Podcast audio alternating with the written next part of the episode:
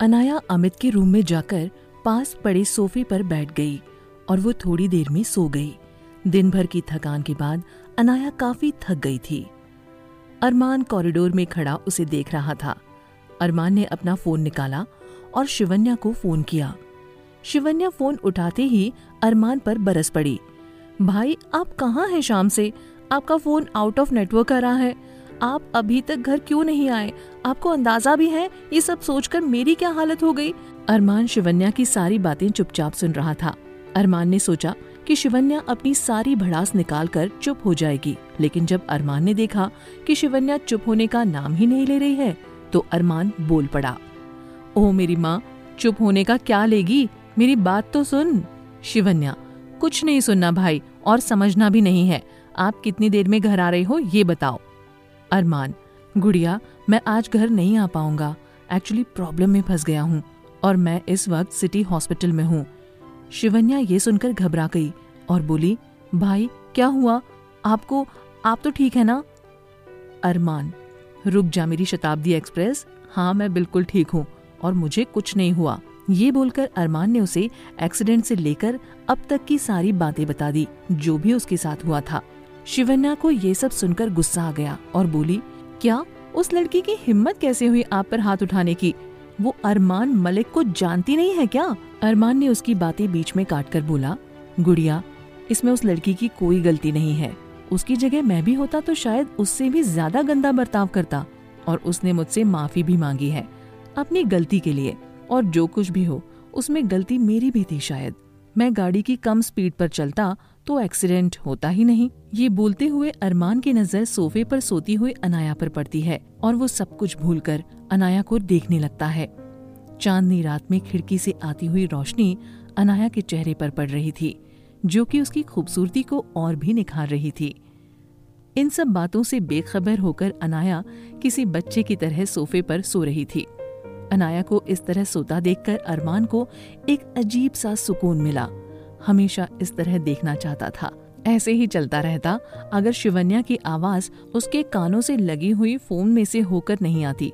अरमान ने ध्यान दिया तो उधर से शिवन्या फ़ोन पर चीख रही थी। भाई, कहाँ खो गए? मैंने कुछ बोला है, आपने सुना या नहीं? अरमान हाँ मैं यही हूँ, बोल, क्या कह रही थी उड़िया? शिवन्या, मैं ये कह रही हूँ भाई कि मैं भी हॉस्पिटल आ रही हूँ, आपसे मिलने। अरमान गुड़िया, रात के दो बजे इस टाइम तेरा यहाँ आना सही नहीं है। तो सुबह आ जाना, लेकिन अभी तो सो जा, आराम से। समझी? शिवन्या, सुबह मैं आ रही हूँ भाई। अरमान, आते वक्त मेरे कपड़े भी लेते आना, मेरी शर्ट खराब हो गई है। शिवन्या, ओके भाई, अपना ध्यान रखिए। गुड नाइट अरमान। फ़ोन काट देता है और कॉरिडोर में पड़े बेंच पर बैठ जाता है। वहाँ से सोती हुई अनाया को साफ़ देखा जा सकता था। अरमान उसे देखकर सोचने लगता है, मुझे ये क्या हो रहा है? क्यों मैं इस लड़की की तरफ़ खिंचा चला जाता हूँ? क्यों इसे देखकर दिल को सुकून मिलता है? इससे पहले न जाने कितनी लड़कियाँ आई और गई, पर कभी ऐसी फीलिंग नहीं आई, जैसी इस लड़की को देखकर आती है। क्यों उसका ख्याल दिमाग से जाता ही नहीं है? क्या मुझे इस लड़की से प्यार हो गया? ये सोचकर ही अरमान अपना सिर झटक देता है, उठकर खड़ा हो जाता है, नहीं मुझे किसी से प्यार नहीं हो सकता। मैं कैसे सोच सकता हूँ? ऐसे ख्वाबों को देखना जो कभी पूरे हो ही नहीं सकते। दुनिया की नज़र में गुंडा। और वो नॉर्मल लड़की है।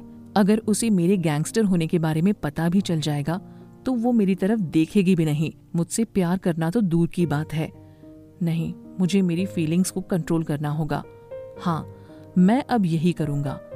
ये सोचते हुए अरमान ने एक सिगरेट जलाई। और उसके कश भरने लगा। तभी उसने अपने पीछे किसी के आने की आहट महसूस की। पीछे पलटा तो उसने देखा अनाया उसके ठीक पीछे खड़ी थी। उसे ही देख रही थी। अरमान ये देखकर थोड़ा हड़बड़ा गया और उसके हाथ से सिगरेट छूटकर गिर गई। अनाया अरमान की तरफ़ आई और बोली, आप इस वक्त क्या कर रहे हैं? आपको सो जाना चाहिए।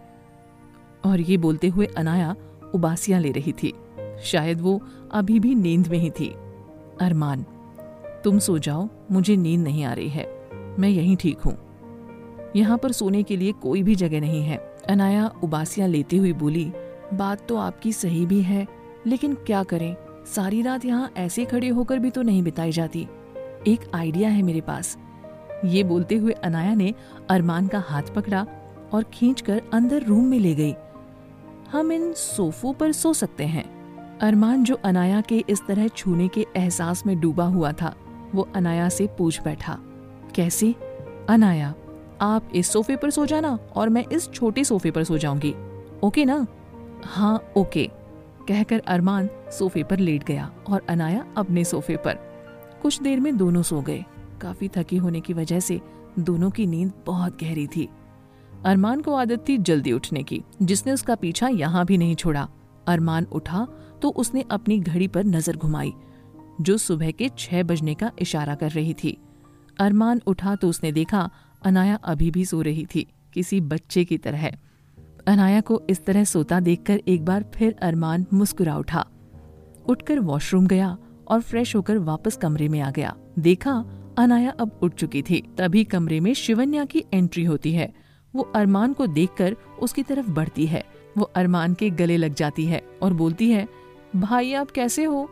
इतनी सुबह शिवन्या को देखकर अरमान चौक जाता है और उसे गले लगाते हुए जवाब देता है, मैं ठीक हूँ गुड़िया, लेकिन तू इतनी सुबह यहाँ क्या कर रही है? शिवन्या, भाई, रात भर से नहीं सो पाई ये सोचकर कि आप यहाँ हॉस्पिटल में कैसे रह रहे होंगे? अरमान, मैं ठीक हूँ गुड़िया, तुझे इतनी टेंशन लेने की ज़रूरत नहीं है। अनाया ये सोचने में लगी हुई थी एक दिन की दूरी के बाद ये दोनों मिलकर कैसे भरत मिलाप कर रहे हैं? हद है यार हॉस्पिटल के कमरे को मीटिंग हॉल बना रखा है।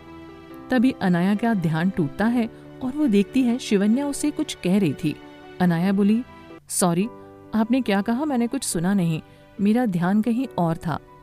शिवन्या आपके भाई अब कैसे हैं? I I mean mean, doctor कब तक उन्हें डिस्चार्ज करने वाले हैं? अनाया जी मेरे भाई अब ठीक हैं। और शायद आज शाम तक इसे घर ले जाने की परमिशन भी मिल जाएगी। शिवन्या, ये तो बहुत अच्छी बात है। आई होप आपने मेरे भाई को उनकी गलतियों के लिए माफ़ कर दिया होगा। ये कहकर शिवन्या अरमान के साथ ही सोफे पर बैठ गई।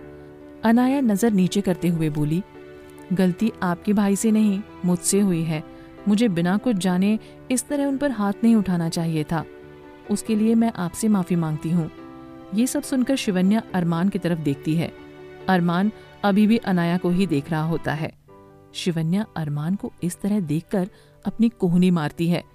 अरमान अपने सपनों की दुनिया से बाहर आता है और शिवन्या की तरफ़ देखने लगता है। शिवन्या बात को संभालने के लिए बोलती है इट्स ओके गलती भाई की भी थी। उन्हें इतनी स्पीड में गाड़ी नहीं चलानी थी, जिस पर उनका कंट्रोल ही न हो। शिवन्या अरमान की तरफ़ देखते हुए आई थिंक आपको अपनी शर्ट चेंज कर लेनी चाहिए भाई।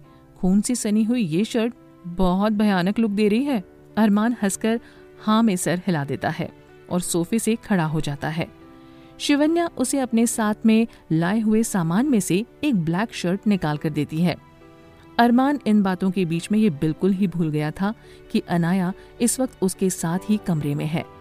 अरमान अपने खून से सनी शर्ट उतारता है, जिसे उतारने में शिवन्या उसकी हेल्प करती है। वो अरमान की शर्ट के बटन खोलती है, तभी दरवाज़ा जोरदार आवाज़ के साथ खुलता है। और सामने दिखाई देती है सबको अपूर्वा, जो इस वक्त सिर्फ़ अरमान को देखे जा रही है। अरमान की पर्सनालिटी और नेचर से तो वो कल रात ही इम्प्रेस हो गई थी, लेकिन उसने अब जो देखा, उसके लिए किसी सपने से कम नहीं। छह फुट हाइट गोरा दूध जैसा रंग, किसी हीरो की तरह गठीला शरीर और उसकी वो नीली झील से भी गहरी आँखें। अपूर्वा ने ये सब शायद कल तक नोटिस नहीं किया था। अपूर्वा ये सब देखकर महसूस कर रही थी कि शायद ये सब एक सपना है। तभी अपूर्वा ने देखा अरमान अपनी शर्ट चेंज कर चुका था। कल उसने व्हाइट शर्ट पहनी थी, जो खून से सनी हुई थी, और आज ब्लैक, जिसमें वो कल से भी ज़्यादा हैंडसम लग रहा था। अब अपूर्वा की नज़र अरमान से हटने का नाम ही नहीं ले रही थी। अरमान ने जब महसूस किया कि अपूर्वा उसे बहुत अजीब तरीके से देख रही है तो उसने जल्दी से अपने शर्ट के बटन बंद किए और सोफे पर बैठ गया।